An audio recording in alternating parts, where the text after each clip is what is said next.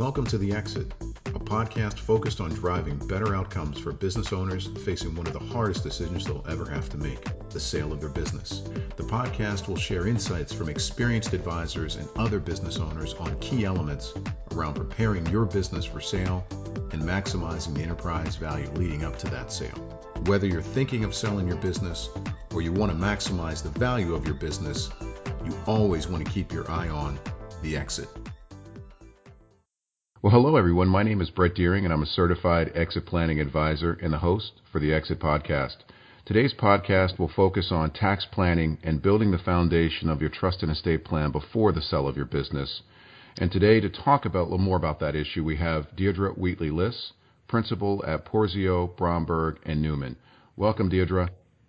Thank you, Brett. Thank you so much, and I appreciate you asking me to speak on the Exit Podcast. Well, we're so excited uh, to have you here on the Exit.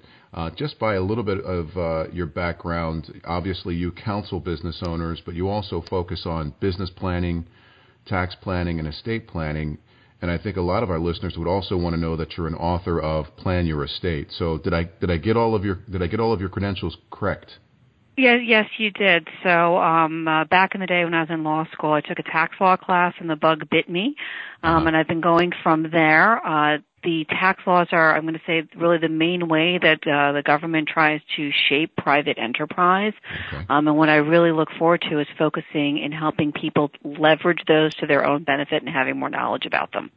Well, that's something we're going to talk about today, especially in light of uh, the proposed uh, legislation with uh, tax cuts, and that's something that I'm sure a lot of business owners are interested in understanding. I know that I've been hearing a lot about it from the perspective of business owners, and if this is you know now a good time for them to start thinking about selling in 2018, and we'll get to that conversation. But you know, for our, our, our listeners, it'd be great to hear a little bit about your background, kind of the experience that you have in working with business owners, and your role at Porzio.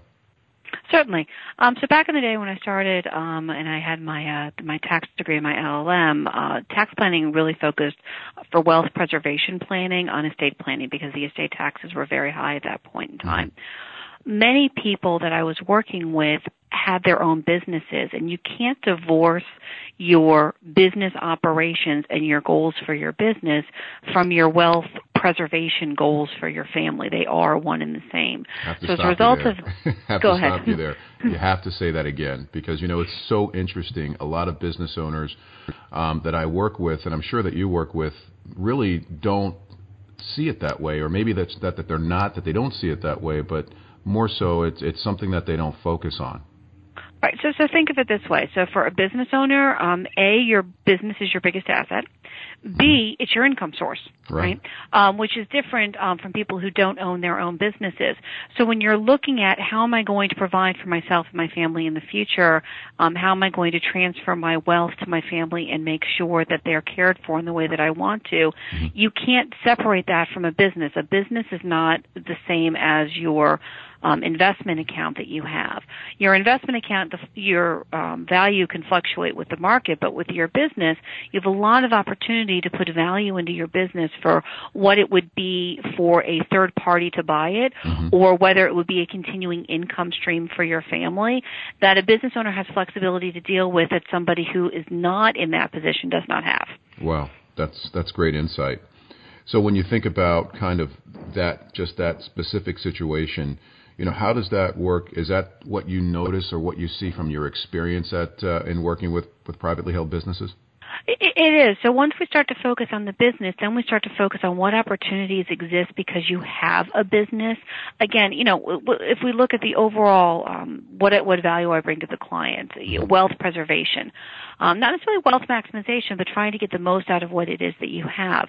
So is there something that you can do with your business that is going to have you be able to best reach your goals? Today we're going to be talking about exit planning. Mm-hmm. One of the things that I bring to owners with exit planning is I can't necessarily change what the offer number is going to be, what that top line number is going to be. Right. But there's a lot of things that a business owner can do so that the amount that goes in their pocket is going to be larger or if we flip that around, there's a lot of information that a business owner can gather for themselves to make sure that they maximize what goes into their pocket at the end of the transaction mm-hmm. and they don't leave money unnecessarily on the table. Um, I'm sure in working with family owned and privately held businesses, there may be one or two things that you see a lot of with business owners. What are some of the issues, top issues that you're seeing with business owners today around tax planning and/or the formation of their business? So there, there's sort of three main issues that where I see um, areas of concern. Um, one deals with the form of business, another deals with um, contractual issues, mm-hmm. um, and a third really deals with employees. Um, but but from the top line number, I'm going to say this is where I see it all stemming from. Sure. Most business owners that I work with, they started with a great idea in themselves at one point in time. Right. It might have been their basement, it might have been in another bedroom. Um, and they then grew from themselves to a part-time employee, a full-time employee, 10 employees, 50 employees, 100 employees. But many times there's still, there's still elements of the operation of their business that reflects the fact that this is they are the founder they were the idea person they put all their sweat blood and energy into that mm-hmm. and they're not necessarily focused on the infrastructure of the business the same way a purchaser is going to be looking at the infrastructure of their business and that's where there's a great opportunity to invest time and energy in strengthening that infrastructure mm-hmm. so that again when there is an exit whether it's planned you sell or you have a succession plan or unplanned you unfortunately pass away mm-hmm. you're able again to maximize those net net proceeds that go into your pocket. Sure. So you, um, so you, you shared for a second that uh, business owners don't look at the operations the same as a as a potential buyer would. What, explain that to, to the to the listeners. Right. So again, so as a business owner, your business is your income stream. Mm-hmm. right? It, it, it's how it is that that you're um, you're you're satisfying your family obligations. It's how it is that you can live your life.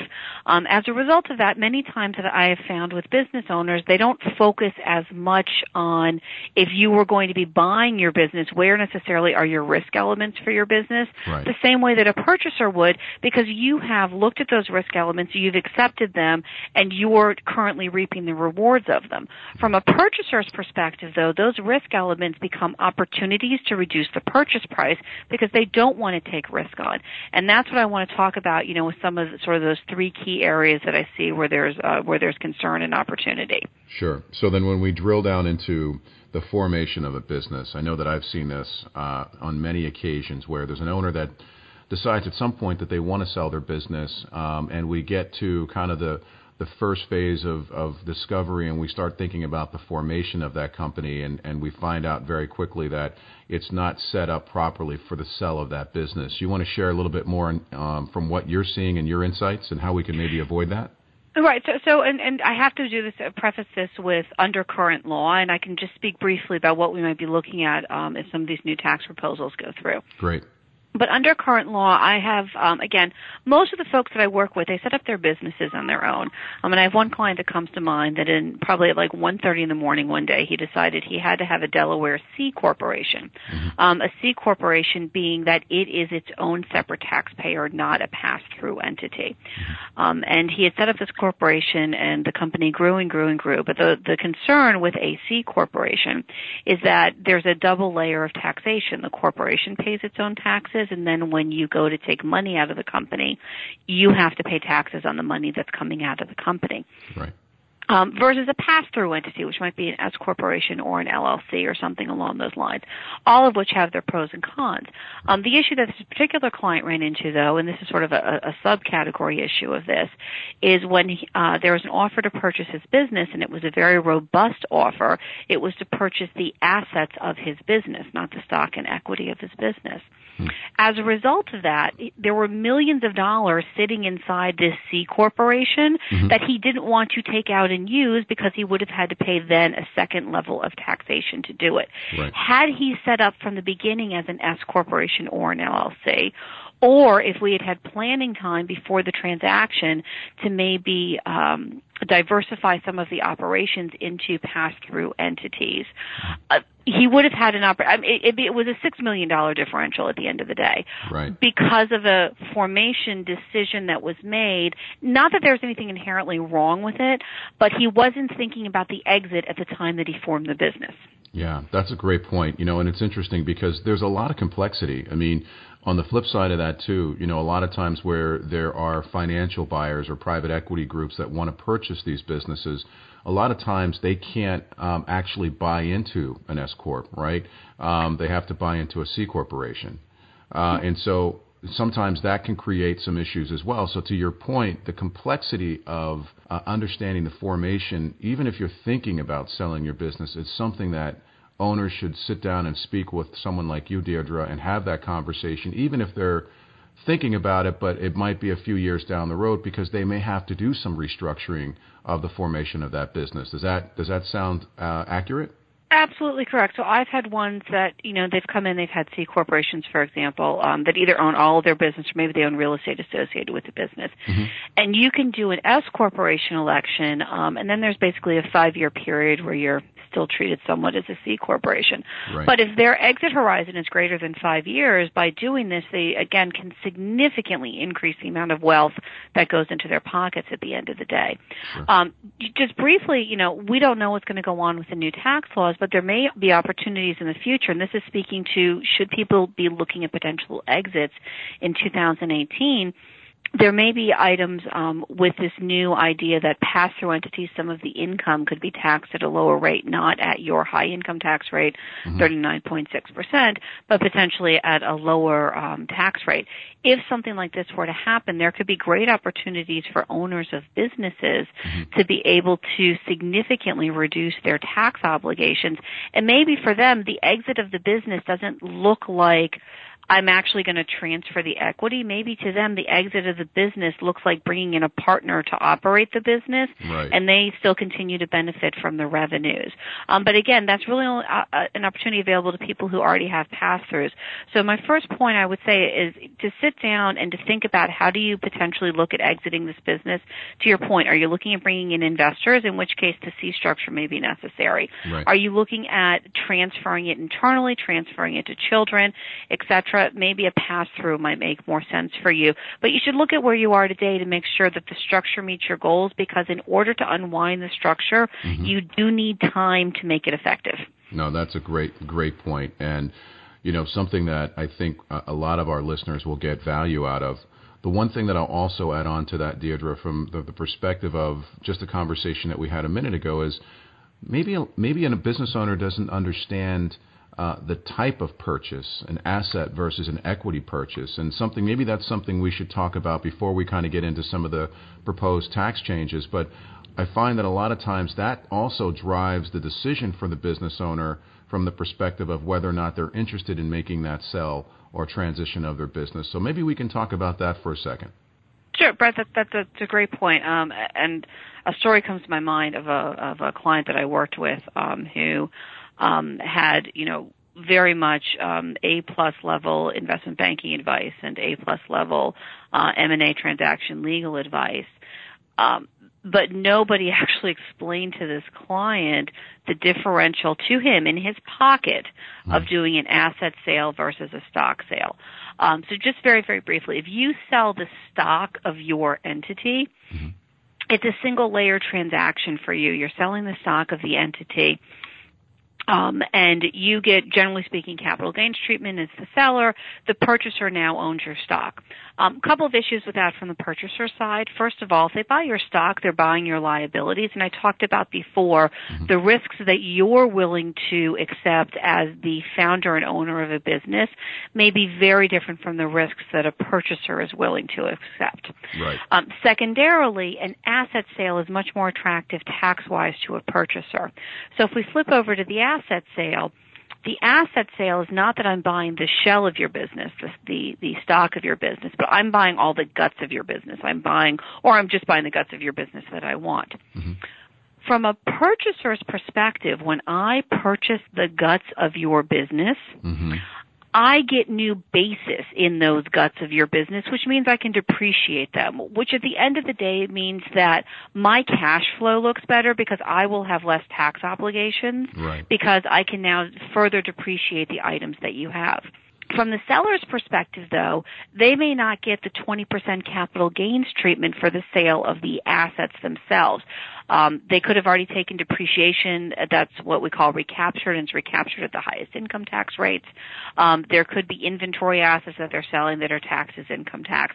So the basic idea is is that a stock sale all things being equal, is cheaper to is is ben- more beneficial to the seller because there's more in their pocket. One of the things that you have to understand then, as the seller of the company, is that there is a quantifiable difference between the two, mm. and as part of the negotiations, you have to understand that difference so that you continue to be in the best possible position.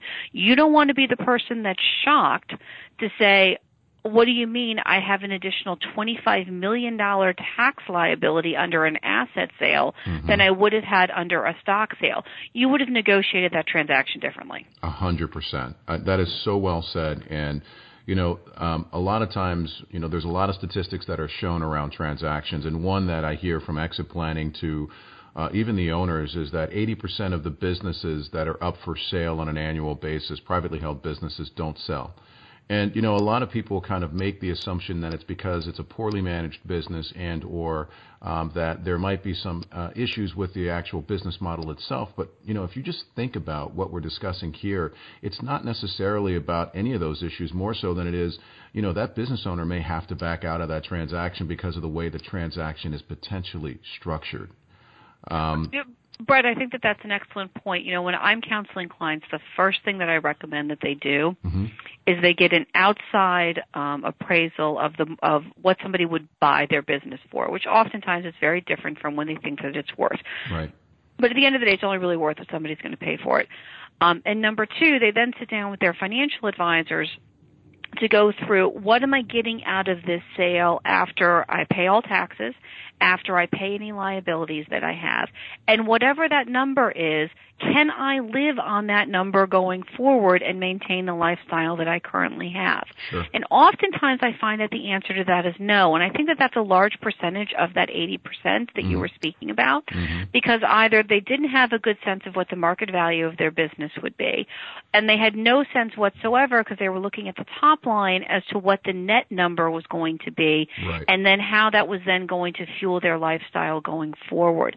So I strongly encourage, you know, if you're thinking about this at all, whether again it's an exit to a third party, whether it's a transition inside your organization, um, to think about what this looks like. Because I have had companies that we've counseled that instead of exiting the business, mm-hmm. they have brought in a partner that becomes the management team, and they just continue to own the business because that was in their financial best interest. Yep, agreed. I, I, love that, and you know this is a topic that we you know, we work very closely together, Deirdre. This is something that we, we have, you know, coffee talk about all the time, and, and it's something that we could probably spend another hour on. But we have about another eight to ten minutes, and, and I want to transition into something that I think a lot of business owners really don't focus on, and something that you and I have kind of had issue with from the perspective of how it's actually impacted or impeded a transaction, and that is the lack of contracts, employee contracts, the right types of contracts um, for a business, um, and this is pre-transaction. Maybe you can kind of open up the dialogue and talk a little bit about what you've seen in that in that area.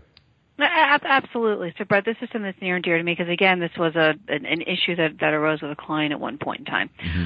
When somebody's buying your business, they're buying what they can monetize, right? Right. And what they can't monetize is your handshake with somebody. So if you're five biggest clients you have no contracts with whatsoever and you operate on a handshake that you made 20 years ago, mm-hmm. again, that's great for you and your revenue because you have a relationship with them. From a purchaser standpoint though, they are going to highly discount that revenue right. because no obligation of the customer to continue the relationship with the company, right? Mm-hmm. Um, so one of the things that we talk about with customers is to get contracts with all of your customers and hopefully longer term contracts because again a purchaser is going to want to see a period of recurring revenue. So if you can get two to three year contracts that would be a wonderful thing to do. Mm-hmm. um, and it, as the business owner you want to go to your customer and not say hey i'd like you to sign a contract with me because i'm planning on selling my business. Sure. but hey our business is growing. I want you to sign a contract um, so that we can be in a position to best um, scale for exactly what it is that your needs are and not be putting this as part of a you know an exit discussion right. because obviously the customer is used to doing business with you and likes to do business with you. Yeah. Okay, so one side is a customer contract. Second, your contracts have to be assignable, and this is an issue I ran into with a client once. Um, is that um, he was selling a business where the value of the business was in all of the customer contracts, and while he had written contracts with all of his customers, mm-hmm. not a single one had an assignability provision. The result of that was that he had to go back to every single customer and say, "Hey, will you sign this assignment?" Now, for the customer, there's no you know, what's the driving need of them to make this a priority in their life? And there wasn't. Right. At the end of the day, he probably got like 65% of them, which also means he got about 65% of the purchase price. Yeah. um, and, and, and, you know, and that's something that, that he could have been putting into his contracts for 20 years before this. You know, it's just, I mean, it, it, it just echoes, you know, and, and I hear this, you know, through different podcasts that we have, but it's just the planning. I mean, you know, I understand and we understand that business owners are just so busy with running their day to day business. But there's this whole other element around the business, as you said, as you go from five employees to 50 to 100 to 250, the operational components that, that you know, are gapped uh, when you're when you're kind of growing this business is really what's taking away from the value, and that's why you need to have this process in place. I'll share with you just quickly a situation where it was about an employee where there wasn't an employee contract, a key uh, employee contract, and the business owner was in the process of negotiating an LOI. They got through the due diligence process.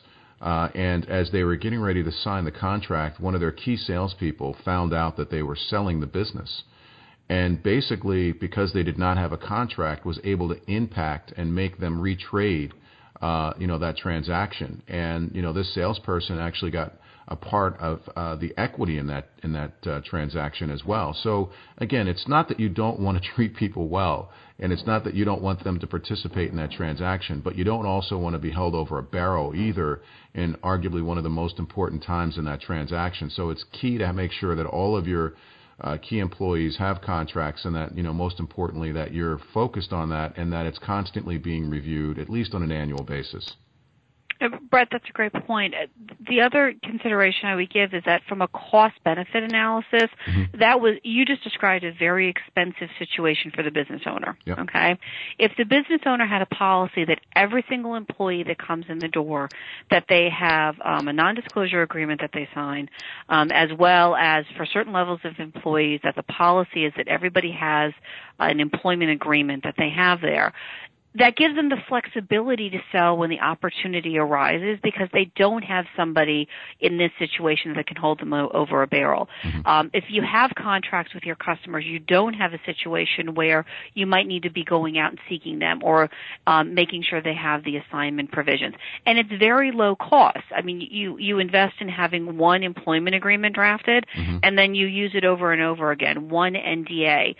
Um, you do your standard terms and conditions um, with your contracts, and then your salespeople um, are free to then modify what the actual deal terms are, but the standard terms and conditions are the same. Mm. These are very low elements of investment that are repeatable um, that I wish people would engage in a little bit more. Sure.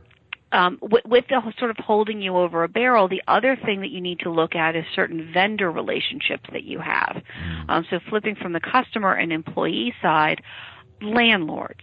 Um, I cannot tell you how many times, because in order to sell your business, you're going to need to have an approval of assignment from your landlord. Right. If that's not built into your lease, I've had situations where the landlord has said to the to the seller of the company, the only way I'm going to agree to this assignment is that if you agree to personally guarantee the lease going forward, even though you've sold the business. So now think about this. Yeah. Somebody else is operating the business and is in the space, and the seller is personally guaranteeing probably their second largest operational expense, that being their rent. Right. Um, and it was either that or you don't get to sell the business because you can't sell the business without the assignment. Wow. So this goes, you know, in your lease agreement. So the you know, seven years earlier when you're renewing your lease, make sure you have an assignment provision in it. Not because you know you want to sell in seven years, but so you have the flexibility to sell without having being held hostage, basically. Wow, that's that's that is such great insights. I mean, so if we summarize just kind of these two topics from the perspective of what can we do to be able to help a business owner? How should a business owner focus on trying to make these changes um, and, and, and do it on a regular basis? What's the easiest way for them to do that? So I think it's two things. One is sort of a, a maybe a, a, a one-time or a once every three to five years analysis of what's my structure, what's my value, and if I were to sell under the current tax environment, mm-hmm. what under these assumptions might my net benefit look like? Um, and if that means that in looking at it, you know, hey, because you have a C corporation, there's an issue with your structure here, or because you have an S corporation, if your goal is to bring in a private investor, you're going to have to change the way that you do your taxation. Know about that so that you can be thoughtful about that, because as I said mentioned earlier, in order for the fixes of the form of business to take, it generally takes several years, so you need to do that in advance. Wow. Secondly, create a 12 month process of looking at all of your contractual arrangements, whether they're with customers, employees, vendors, and make somebody responsible for right sizing those, documenting those. Mm-hmm. Um, it can be a 24 month process. And again, it doesn't have to be expensive. It doesn't have to take a huge amount of time. It needs to be a shift though in what your operating procedures are mm-hmm. so that you're looking at your operating procedures not with an eye to how do they impact my business operations today, but with an eye to how do I maximize the value of my business in the eyes of a third party purchaser down the road. Yeah. You know, you said it's inexpensive, but you know, when you think about just, you know, the the example that you gave about the landlord, not doing that is extremely expensive. Right, and you would have paid somebody to negotiate your lease anyway, so now we're just talking one provision, so it really has no incremental expense. Um, you know, again, maybe you work with your attorney to come up with your standard employment agreement, and then you just continue to use it going forward. Um, whatever that investment is that you're making in better documenting what you have, again, with an eye towards what a purchaser might think about things is going to be far less expensive than when you go through a due diligence process. Mm-hmm. All of these issues arise, and when issues arise in due diligence, that translates to less dollars that you get. It is a direct translation. Yeah, a hundred percent. You know. Um, let's let's spend the rest of our time together, Deirdre, if we can, talking about something that I think everyone as a business owner uh, is focused on, and that's kind of this new tax reform that's been proposed and uh, is being negotiated.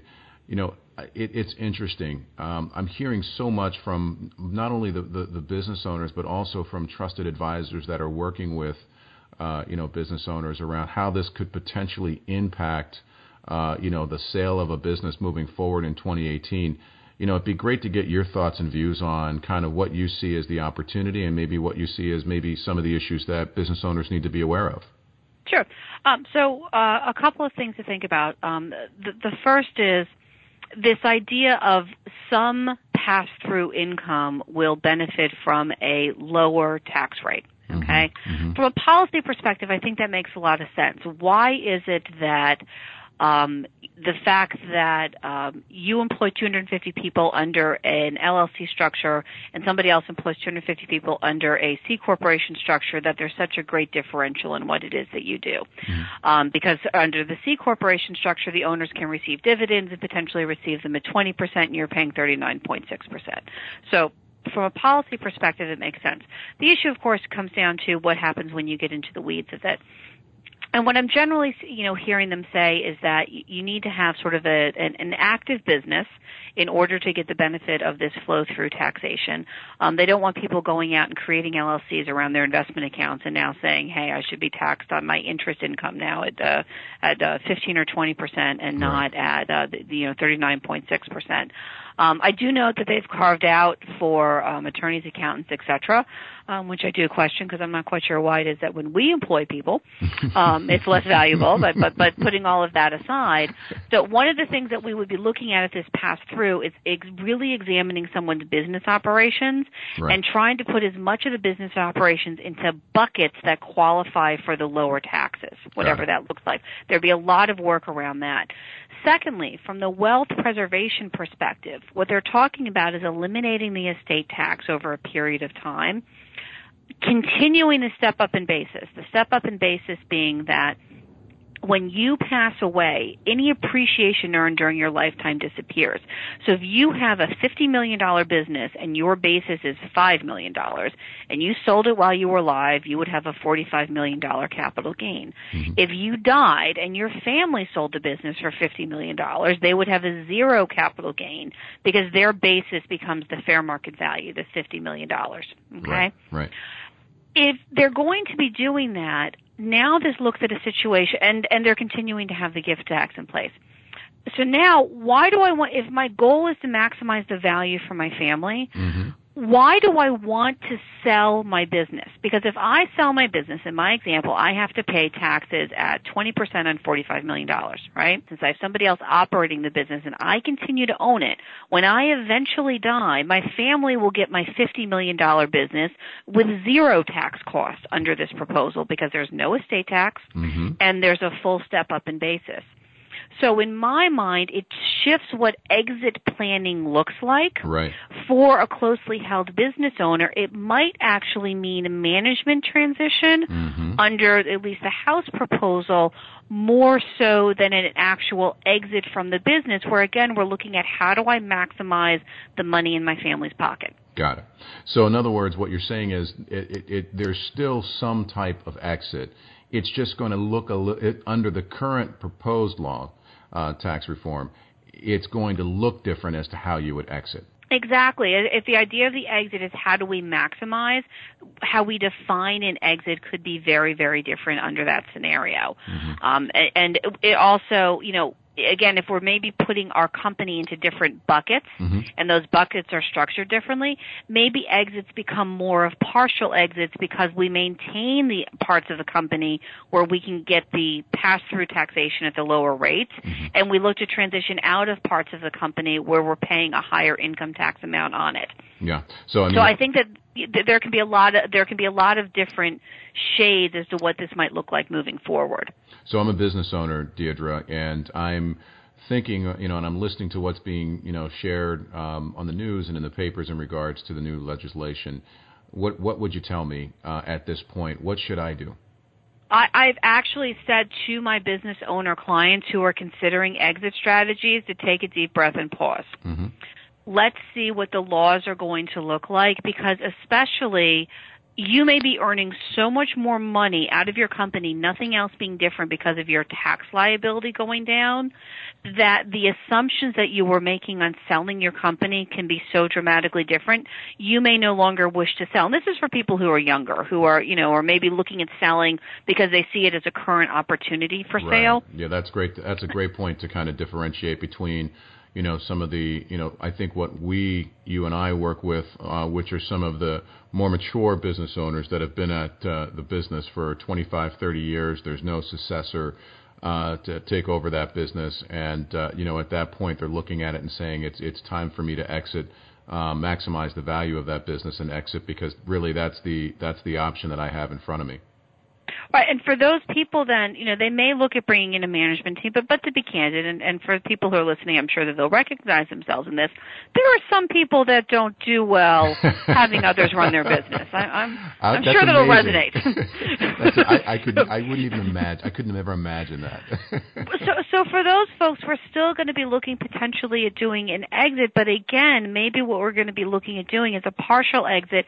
And you know, again, if I take the example of the family business where you own the real estate estate as well as that you own the business. Mm-hmm. Well, maybe you want to maintain the real estate because that income stream is going to be taxed so much more it, um, favorably going forward, and you just want to sell the business at this point in time, right. which also lowers the amount of, of t- overall tax that you're paying because you're maintaining one of the assets. Yeah. So I think at the end of the day, whatever new legislation comes out, whatever it looks like, if these are the underpinnings of it that we're discussing right now, mm-hmm. it will make what does it look like to exit your business very different in 2018 than it has been previously. Yeah, that's a great point. So if I could just try to summarize that, if you're uh, you know, kind of a, a younger business owner who, you know, is looking at, you know, the opportunity for them to kind of taking a, a cash in on, on a great business opportunity or model or, idea. You know, your your your conversation is you know, maybe we should pause and see what 2018 looks like.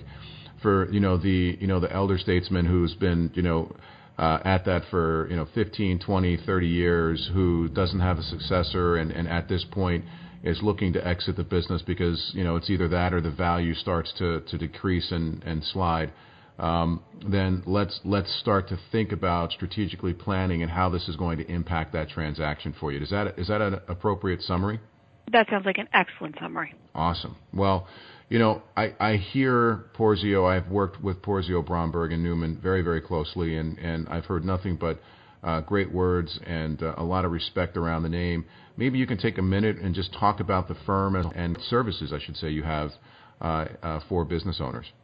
Certainly, Brett, and, and thank you for that. Um, so we very much have a, um, I'm going to say, across human services focuses on business owners. Um, it starts from the corporate and tax planning side um, in terms of how do you minimize your overall obligations. Mm-hmm. But since so much of what our practice is and, and what the value that we want to bring to the clients is on this pre-exit planning, on better structuring your transactions, mm-hmm. um, we have transactional attorneys who assist with contracts, intellectual property attorneys that help you paper your great ideas because again, from a purchaser's perspective, your great idea isn't worth as much as it is if it's patented or copyrighted or trademarked. Right. Um, real estate, dealing with making sure that when we're looking at the real estate releasing, that at that time we're looking at what the exit strategy is. So we're able to bring all of those services, and we do it under the umbrella of you have a, I'm going to say, sort of a primary care relationship with one of the partners here who you have a close relationship with, mm-hmm. and then again using the primary care relationship model, we then bring in whatever specialist, whether they're inside Porzio or outside of Porzio, could be accounting specialists, valuation specialists, financial advisory specialists, mm-hmm. to be able to make sure that the business owner in the, let's call it three to five years potentially leading up to an exit, a transition, a succession plan, are putting themselves in a position to maximize the money in their pocket. No, that's great. Um, you know, we're at that point in, in the segment where we have one question. It's kind of our business owners exchange question. The question really is the single one most important piece of advice that you would want to offer to our business owner listeners today. The single piece of advice I would offer to them is to get their contracts in order. The next time you have an opportunity with a client, start papering those agreements and get those contracts in order. It will never harm you to do that. You have, you know, you could be collecting on them and now you've got a better chance of collecting on them. You can avoid a lawsuit and a dispute in, in the future. To take the time to memorialize agreements and contracts that are well written and will best serve your purposes. As usual, Deirdre, um, just an unbelievable conversation. You know, you and I could probably do this all day, but I'm sure our listeners probably won't want to hang on. But what I will say is that, you know, with the content that we covered today, I'm sure that there are some of the business owners that are going to listen that may want to continue this conversation with you how do they get in touch with you? Uh, the best way to get in touch with me, um, I would say, is via email. They can either Google me. There is only one Deirdre Wheatley-Liss on Google. Um, and if not, the email is Dr. Wheatley-Liss, so like Dr. Wheatley-Liss at pbnlaw.com. And uh, on LinkedIn? And, and on LinkedIn as well. Um, I welcome LinkedIn um, communications. I'm very active there, um, and I look forward also to comments and questions from folks for um, anything that they have to maybe generate additional discussions with other business owners about what it is that they are seeing and how you can incrementally invest in your business to maximize that return on investment upon some kind of transition. Well, I, I would say that again, you know, Deirdre, we really greatly appreciate the opportunity for you to speak with us today, and I think this was a very meaningful conversation and one that I think our listeners will get a lot of value out of. So, thank you very much for for being a guest on the Exit. Brett, thank you so much for inviting me to the Exit. This has been wonderful. Thank you. Thank you, and thank everyone for listening. That'll do it for this uh, segment of the Exit. For everyone, thank you for listening, and have a great day. This concludes this week's podcast on The Exit. I'm your host, Brett Deering, and remember, always keep your eye on the exit. If you want to reach us at The Exit, please reach out to Brett at the exitpc.com. That again is Brett at the exitpc.com.